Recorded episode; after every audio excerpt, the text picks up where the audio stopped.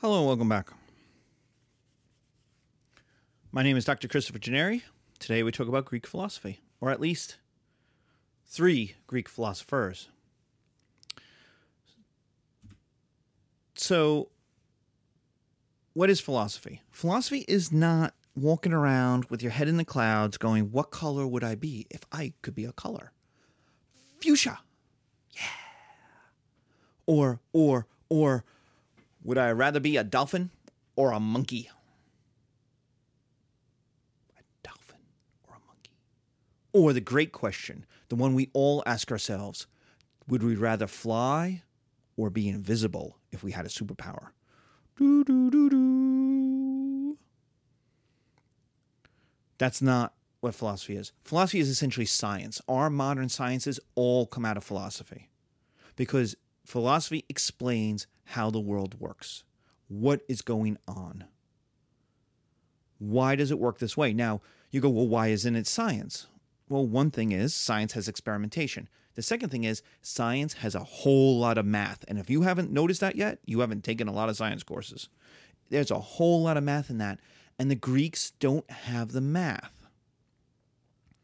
They don't have the algebra, the trigonometry, the calculus in order to do what we would call science. They simply don't have it. They haven't invented it.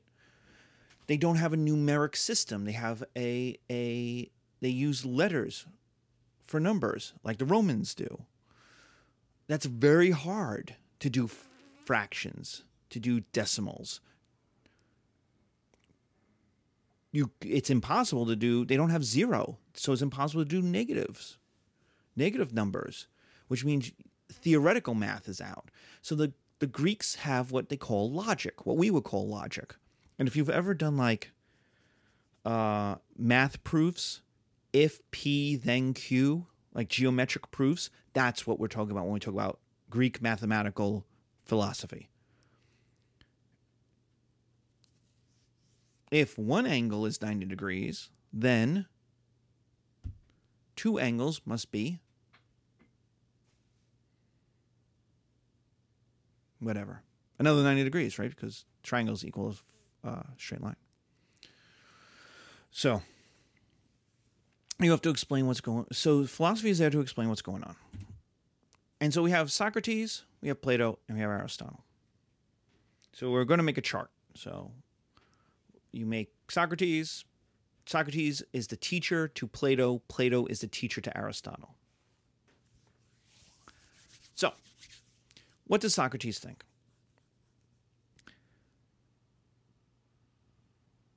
Socrates thinks knowledge is innate. It is part of you. It is inside of you.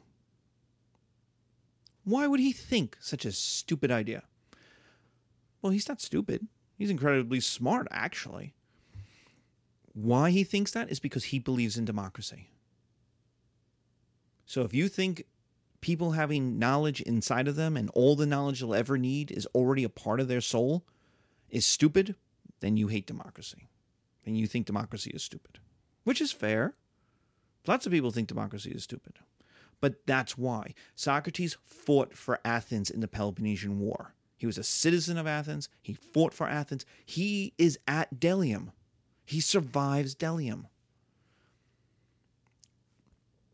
You don't fight for Athens if you don't believe in the d- democratic system, because Athens has been a democracy by this point, by about 100 years. So he believes in democracy. And the number one value of democracy is equality. All people are equal. So when it comes to knowledge, all people must have access, must have, have knowledge. They're equal in their knowledge. So for Socrates, it's innate, it is inside of you, it's part of you. Now, we're not talking about nuclear launch codes or anything. We're not talking about nuclear physics. We're talking about what Socrates had was great questions. What is courage? What is honor? What is love? What is the truth? And you say, well, that's stupid. The truth is is not a lie. Oh yeah? Really? Let's talk Santa Claus for a while, eh?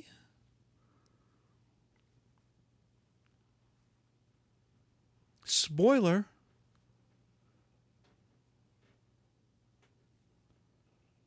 There's things about Santa Claus adults know that kids don't. And adults don't tell those kids those things. I hope you appreciate that I'm telling this so that there's no spoilers in a car trip anywhere. But there's things adults know. And they don't share that knowledge, they keep it to themselves. So, is mommy and daddy a liar? Big fat liars? Because we know liars are bad people. But you don't think of yourself as a bad person. You don't think what you're doing is evil or deceitful or bad. You think it's good, it's fun, it's positive. But you're lying. You know you're lying. I know you're lying. We all know you're lying. And who's lying? We all are lying. The entire society is lying. Corporations, the mall, everybody is lying. But we don't feel bad about it. And yet we know lying is bad, and yet we do it. So, what's the truth? Or what's the importance of the truth? we talk about Santa Claus and suddenly the truth gets real murky about what's good and what's bad. That's all I'm saying. But there's a problem, and that problem is stupid people. I can't say that. There's not stupid people. There are people who make terrible and horrible choices in front of you and that you can't stand. You are driving right now. You have are dealing with those people. You have stood in line behind those people. You have had conversations with those people. And you're like, oh my God, how can you be this old and this stupid?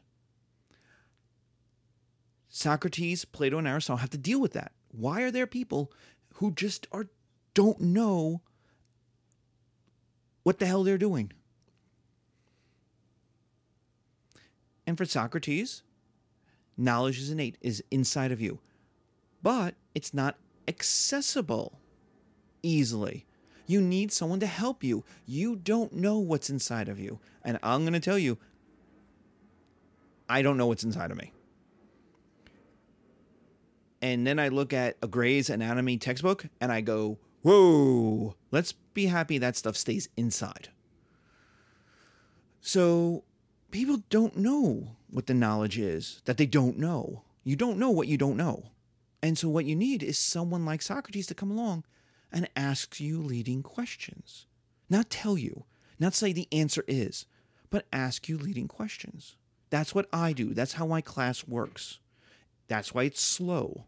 We get the job done, but that's why I ask why, how, how do you know, what do you think? And I never ask a question you can't answer. But I never try to give you the knowledge either. I try to get you to make that bridge between what you know and what you understand and what we're talking about. And so it's a series of leading questions.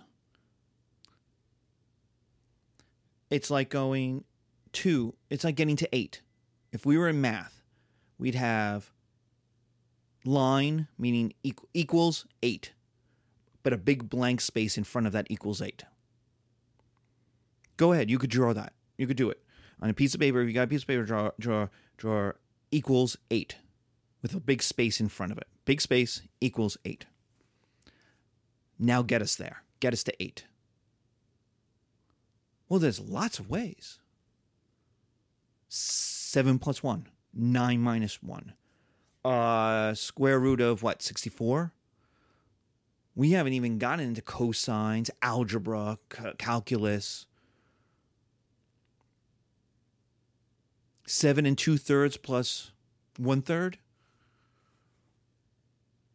Oh, we can multiply eight times one, four times two, two times four. That's complicated. There's a lot of ways to get to eight. Eight is scary, man. Because which answer is the right answer? Well, I'm going to help you. Write down a two. Is that scary?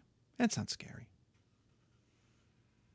It's a two. What's a two? A two is one plus one. We deal with twos all the time. We go out to dinner, table for two. Even if you ask for a table for one, you get a table for two. You hang out in twos. You get married in twos. Sometimes you have kids in twos. Life has a lot of twos. We're pretty happy with that. Two. Put a plus sign. And put another two. Was that scary? No. Why? Because we already just dealt with a two. We've seen a two. I haven't added anything new. We haven't added uh, weird signs, crazy ass formulas, things in Greek you've never seen before, but mean numbers. No, just a two. Boring, old two. Add another two. And add another two. What does that equal? Exactly. We got there. It took us a little longer. And it was less sexy than square roots. But we got there in a slow, progressive thing of stuff you already understood. You understood two and you understood plus. We didn't do anything complicated. It was nice and simple. And that's what Socratic method is. That's what leading questions are. I have students who will get frustrated with me and they'll say, What is the answer? And I say, You have the answer. You tell me what the answer is. The whole point of education is for you to f- discover it. So, what do you think? And that's what Socrates is doing. That's what the Socratic method is about. So, what happens to Socrates? He dies. That's why he's important. His death is important. Why? Because of what it meant, what it stood for, because how it happened. Socrates' death is up there with Jesus' death in terms of importance. It's an important one for Western thought, for Western society, for Western culture. Why? Because this is how he died. This is this is David's painting of the death of Socrates. Socrates taught, and he had and his students were happy to be his students, and his students went home. And he said, Mom, Dad, listen to what I learned.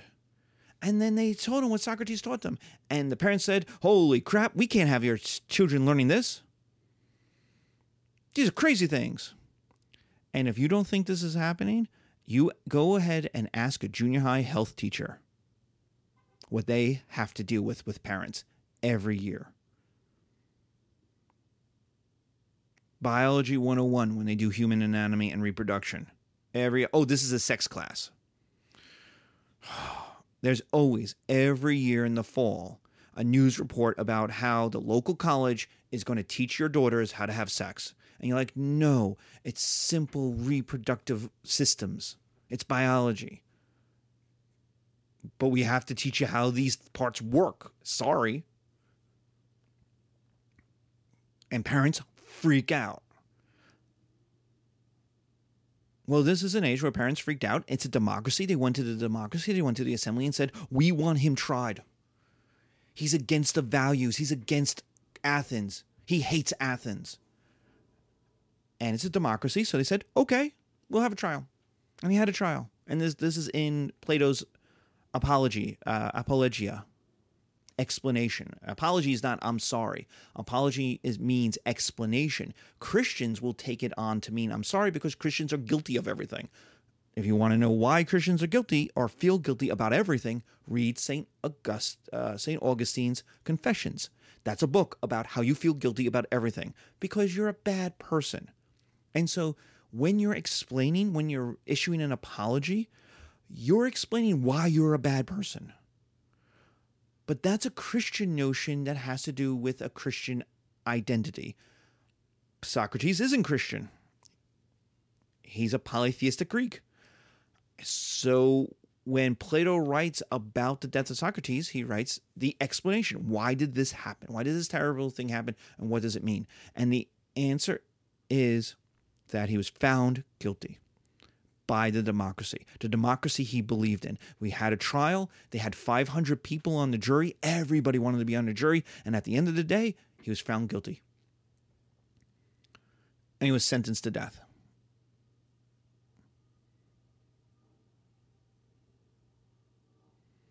And so, what he did to preserve his dignity rather than being executed, and if you've ever watched Game of Thrones, like season one, what happens in episode nine to one of the main characters, you understand why Socrates would take this method because otherwise they come to your door, they knock down your door, they drag you out screaming bloody murder. Uh, you pee yourself, and then they, in front of everyone who's throwing vegetables at you, they cut your head off. It's a humiliating execution. Is a humiliating death.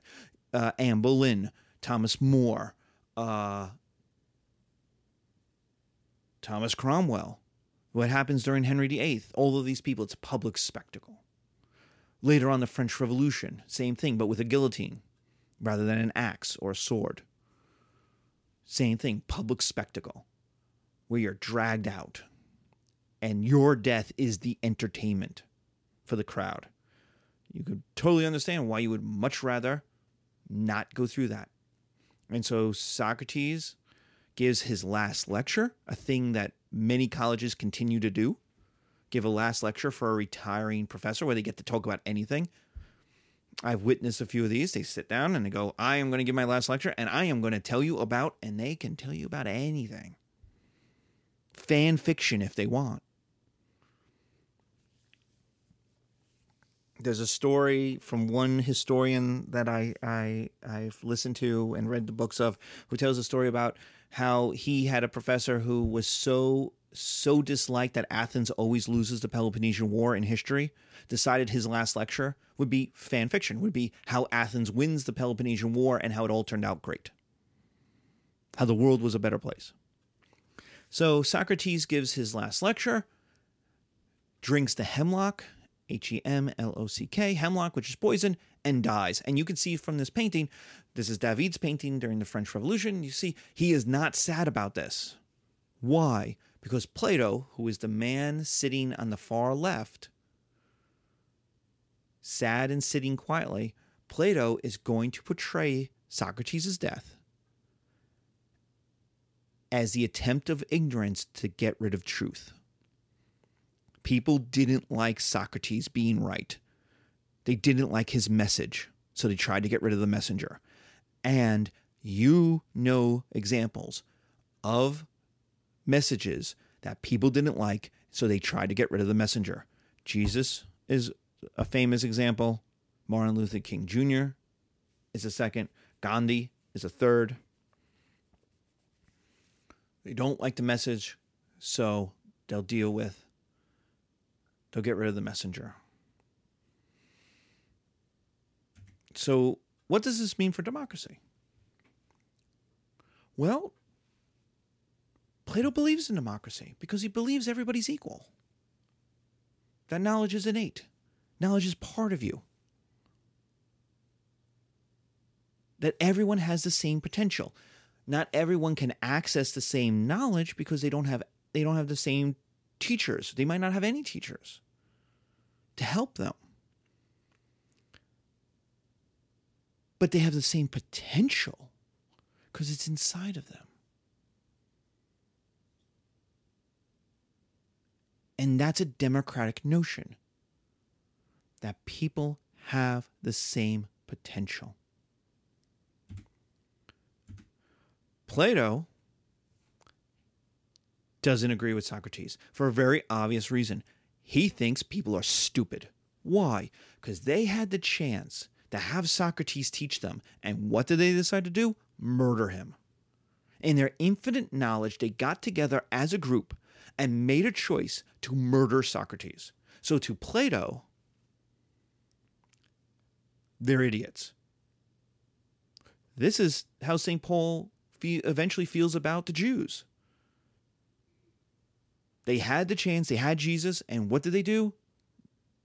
They didn't follow him. They murdered him. So you know what? Forget him. We'll go convert the Romans.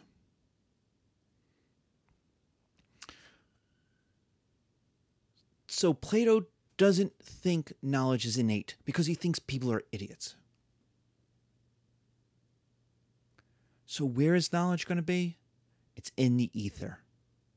E T H E R. It is far away from you. It is so far away from you, you cannot taste it. You can't touch it. You can't experience it. You can't hold it in your hand. Ever. You get on the fastest rocket ship ever made, ever. You will still not get to the ether. It is beyond you.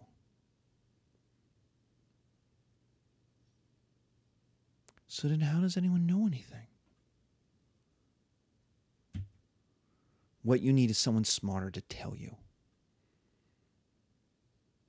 Draw a circle. Go ahead, draw a circle. Big circle, little circle, doesn't matter. Draw a circle. How did you know what to draw? How did you know to draw this little round thing on your piece of paper? How did you know? Who told you?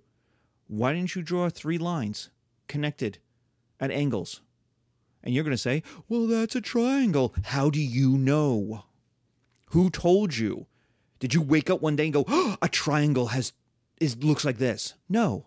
You went to school and someone smarter than you said, this is a circle and this is a triangle. And then they asked you the question, draw a triangle. And if you drew a round thingy, they marked it wrong and said, wrong. that round thingy is a circle.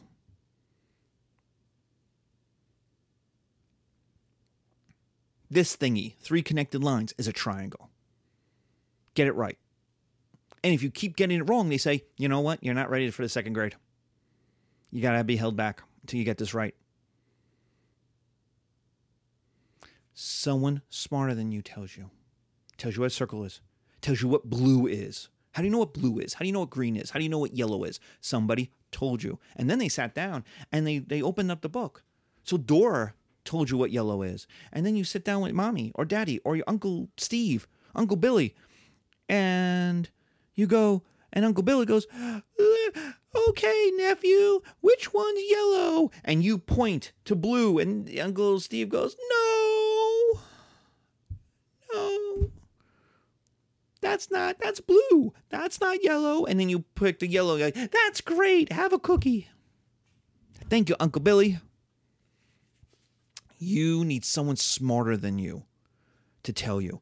Well, who told them? Someone smarter than them. Who told them? Someone smarter than them. And if you go all the way back, though, who discovered, who knew what a circle was?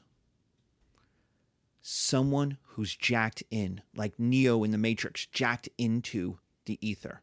Someone who is so smart Buddha, for example, with the the boom of enlightenment, Jesus with the halo, or all the saints with those halos, someone who's jacked into the universe. Newton, Einstein, someone who comes along and is like, boom, this is a circle. And everyone said, cool.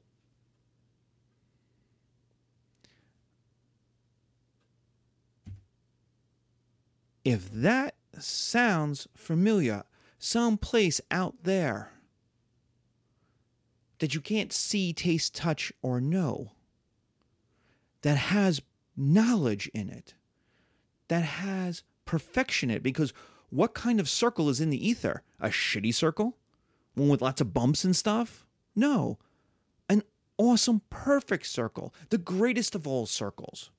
What kind of triangle is in the ether? The greatest triangle. A place that's out there somewhere you can't go to in your life that's full of perfect stuff? Does that sound familiar? It should, because that's heaven.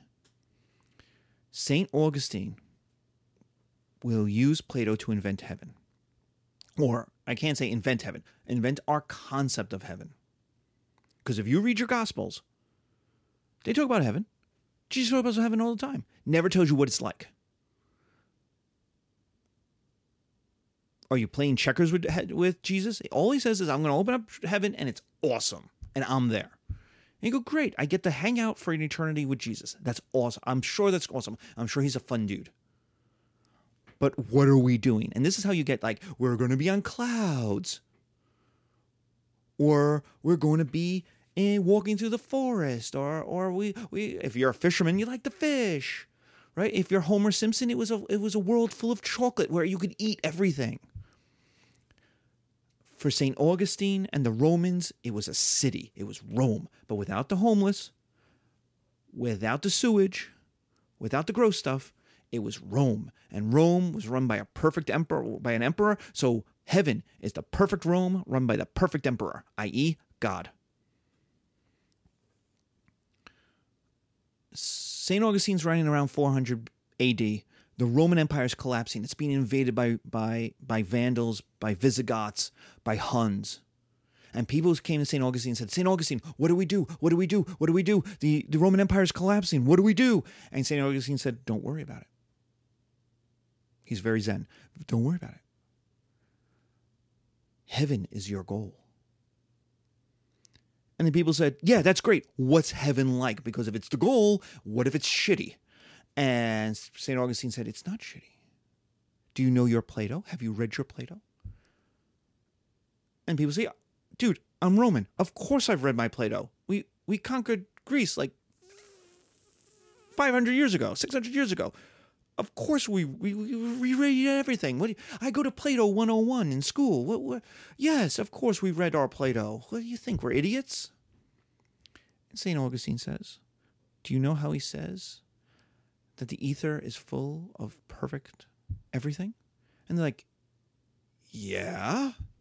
So, what does that have to do with the Gospels and Jesus? Well, that's heaven. Heaven is the perfect Rome, the perfect world, where everything is perfect. Plato was right. He just wasn't a Christian. If he was a Christian, he would have called it heaven. He called it the ether. And everyone goes, ooh.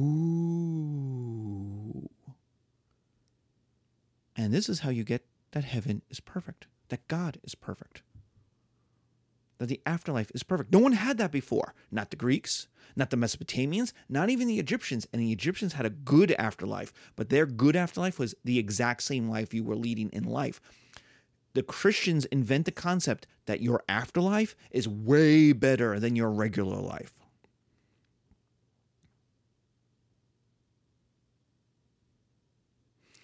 That's a Christian concept, a Christian invention. The, the afterlife is way better.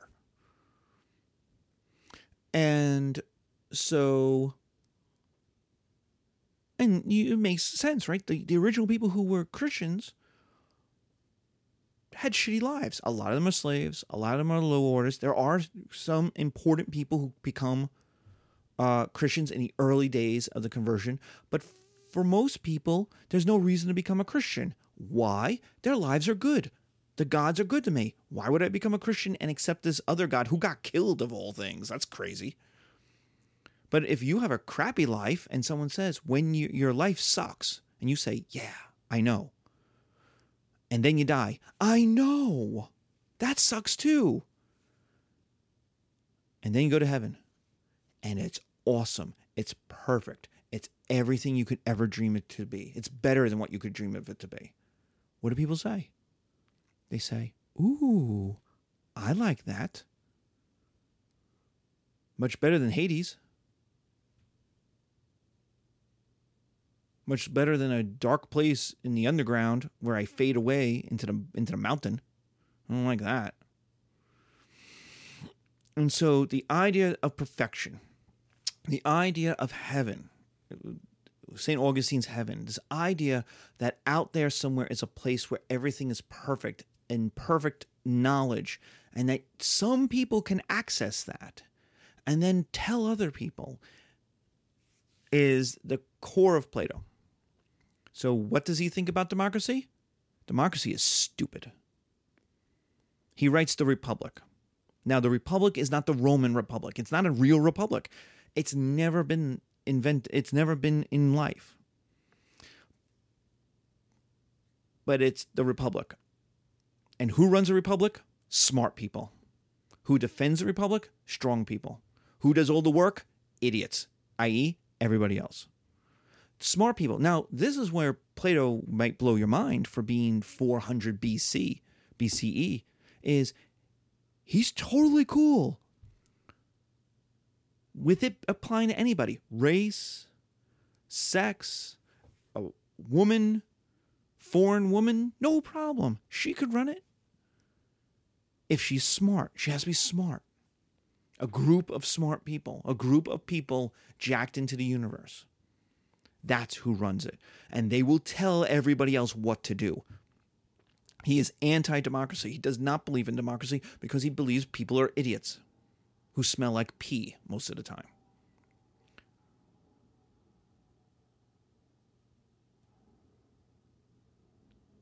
And this is not new.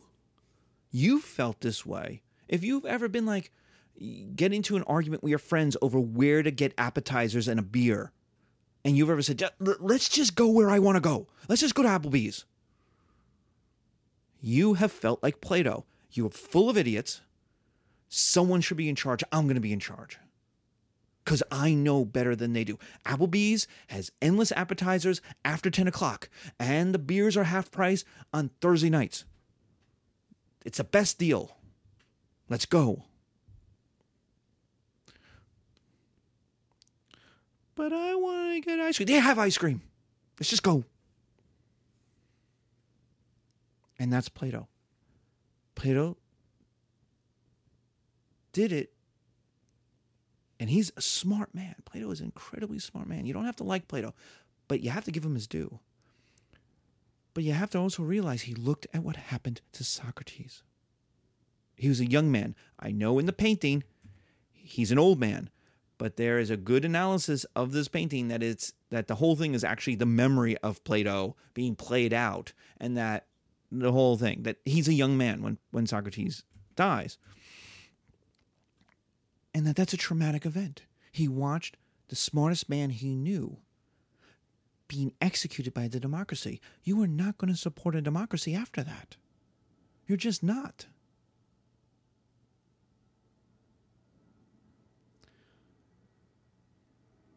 So, what does Aristotle say? Well, Aristotle doesn't like Plato. Now, Aristotle is Plato's best student. Aristotle is possibly, or at least in the Middle Ages, was considered to be the smartest man who ever lived. Plato's smart, and it is possible Aristotle is even smarter. At least in the Middle Ages, that's what people considered. They considered Aristotle to be more right than Plato. So, what does he think? Well, he doesn't think knowledge is inside. And yet, he thinks Plato is wrong.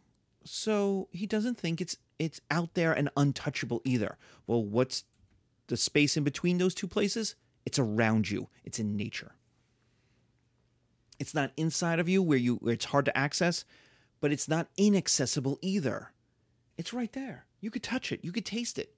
Kids do this all the time. You ever look at a baby? They put everything into their mouth. They experience everything. They touch everything.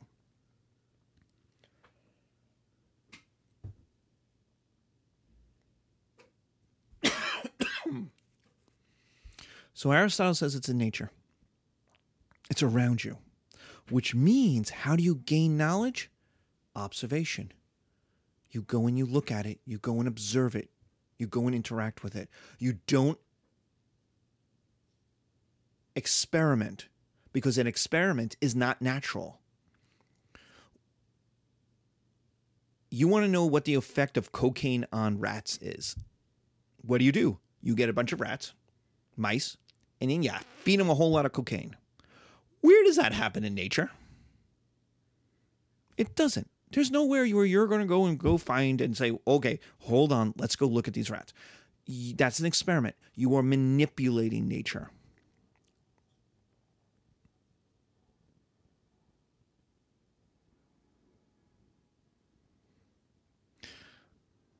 That's an experiment, is manipulating nature to to find knowledge. Whereas Aristotle's talking about observation, you go and you see it. You want to know how how a uh, a long marriage is good or a good marriage lasts, go find people who are married 50 years and see what they do. Ask them. So, to observe nature, you want to know how a river works? Go find a river. You want to see how things work? Go and find it.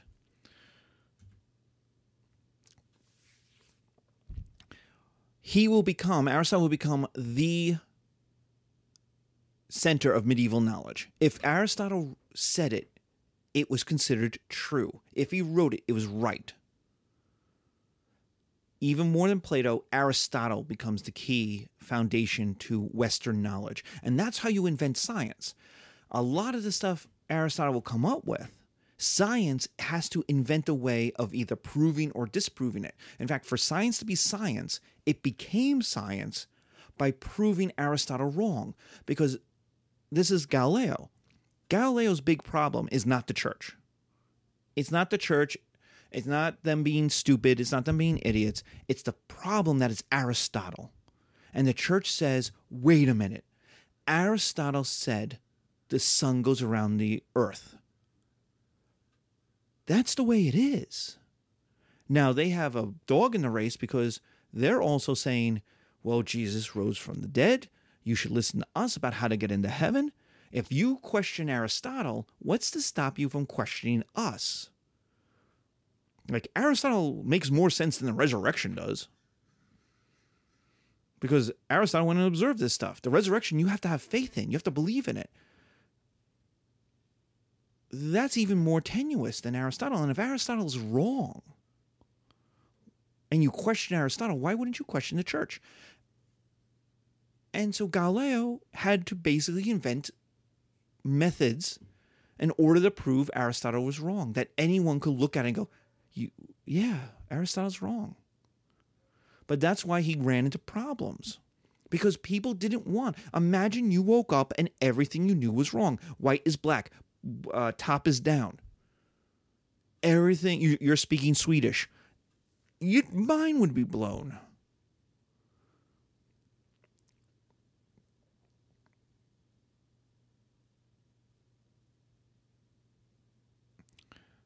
everything you know is wrong. And that is, and science had to then figure out, well, what do we replace Aristotle with?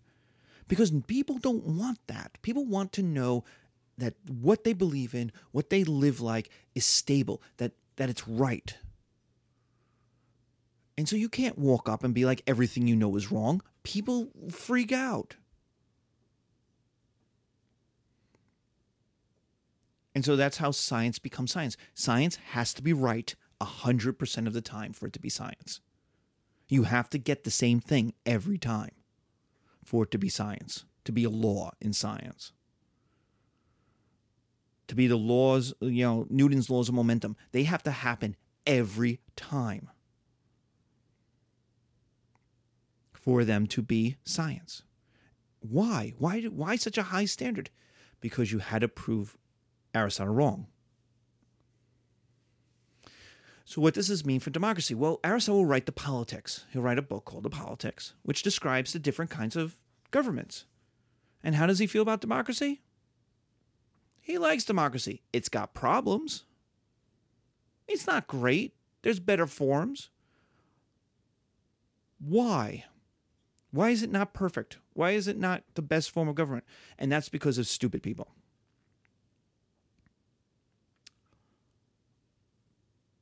Why are there stupid people? Because people are ignorant. They're not stupid. To Plato, they're stupid. They have the in they cannot learn. They are unable to learn. They are stupid. To Aristotle, they're ignorant. What's the difference? Ignorance is choosing not to know. They could know.